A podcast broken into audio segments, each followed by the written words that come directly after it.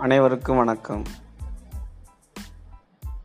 இன்றைய பழமொழிக்கான அர்த்தத்தை நாம் தெரிந்து கொள்ள இருக்கின்றோம்.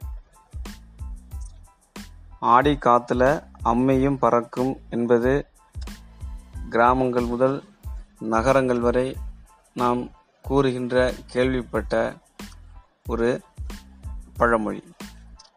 இந்த பழமொழியை நாம் தற்போது எதற்காக பயன்படுத்துகிறோம் என்று சொன்னால் ஆடி மாதத்தில் காற்று பலமாக வீசும்.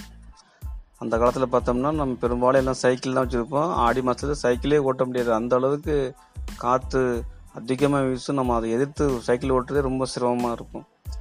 அப்படி அந்த அந்த காற்றினுடைய வலிமையை அந்த காற்றினுடைய வேகத்தை ஒப்பிடு ஒப்பிடுவதற்காக என்ன சொல்லுவோம் அப்படின்னா ஆடி காற்றுல அம்மிக்கல் எவ்வளோ வெயிட்டாக இருக்கும்? எடை அதிகமாக இருக்கும் கனமாக இருக்கும்.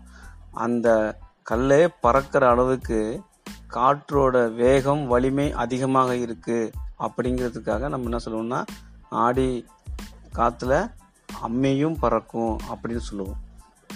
ஆனால் நம்முடைய முன்னோர்கள் அந்த பழமொழியை இதற்காக சொல்லி சொல்லியிருக்காங்க அப்படின்னா இப்போ நம்ம கொரோனா காலத்தில் நம்ம என்ன செய்வோம்? அதை தவிர்க்கிறதுக்காக முகக்கவசம் அணிஞ்சுக்கிறோம். தனிமைப்படுத்திக்கிறோம்.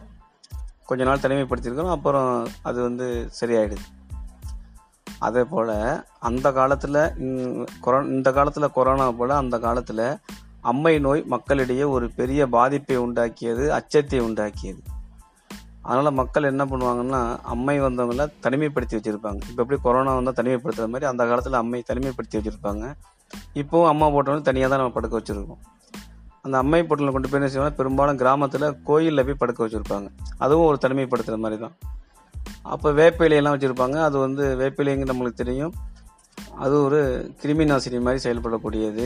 அதற்குடைய காற்று வந்து நோய்களை விரட்டக்கூடியது அழிக்கக்கூடியது. அதனால் அதிகமாக வேப்பிலையே நம்ம பயன்படுத்துவோம். அப்போ அந்த அம்மை நோயானது ஒருவிடமிருந்து ம- மற்றொருவரும் எப்படி பரவும்னா காற்றின் மூலமாக பரவக்கூடிய வாய்ப்பு அதிகமாக உள்ளது. இப்போ நம்ம கொரோனாக்கு என்ன செய்யறோம் முகக்கவசம் போட்டுக்கிறோம். அடுத்தவங்க பரவாமல் இருக்கிறதுக்காக.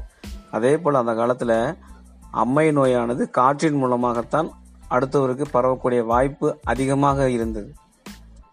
அதனால தான் என்ன சொன்னாங்கன்னா ஆடி காற்றுல அம்மியும் பறக்கும் என்பதற்கு முன்னோர்கள் சொன்னது என்னென்னா ஆடி காற்றுல அம்மையும் பறக்கும்.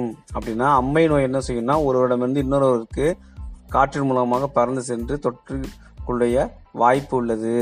அது ஒரு தொற்று நோய். எனவே அது தொற்றிக்கொள்ள வாய்ப்பு இருக்கிறது. அதனால் நாம் கவனமாக இருக்க வேண்டும். எச்சரிக்கையாக இருக்க வேண்டும் என்பதற்காகத்தான் அந்த காலத்தில் முன்னோர்கள் கூறியிருப்பது ஆடி காத்துல அம்மையும் பறக்கும் அப்படின்னா அதுக்கு உண்மையான அர்த்தம் ஆடி காத்துல அம்மையும் பறக்கும் என்பதுதான். எனவே இதுதான் உண்மையான அர்த்தம். நன்றி வணக்கம்.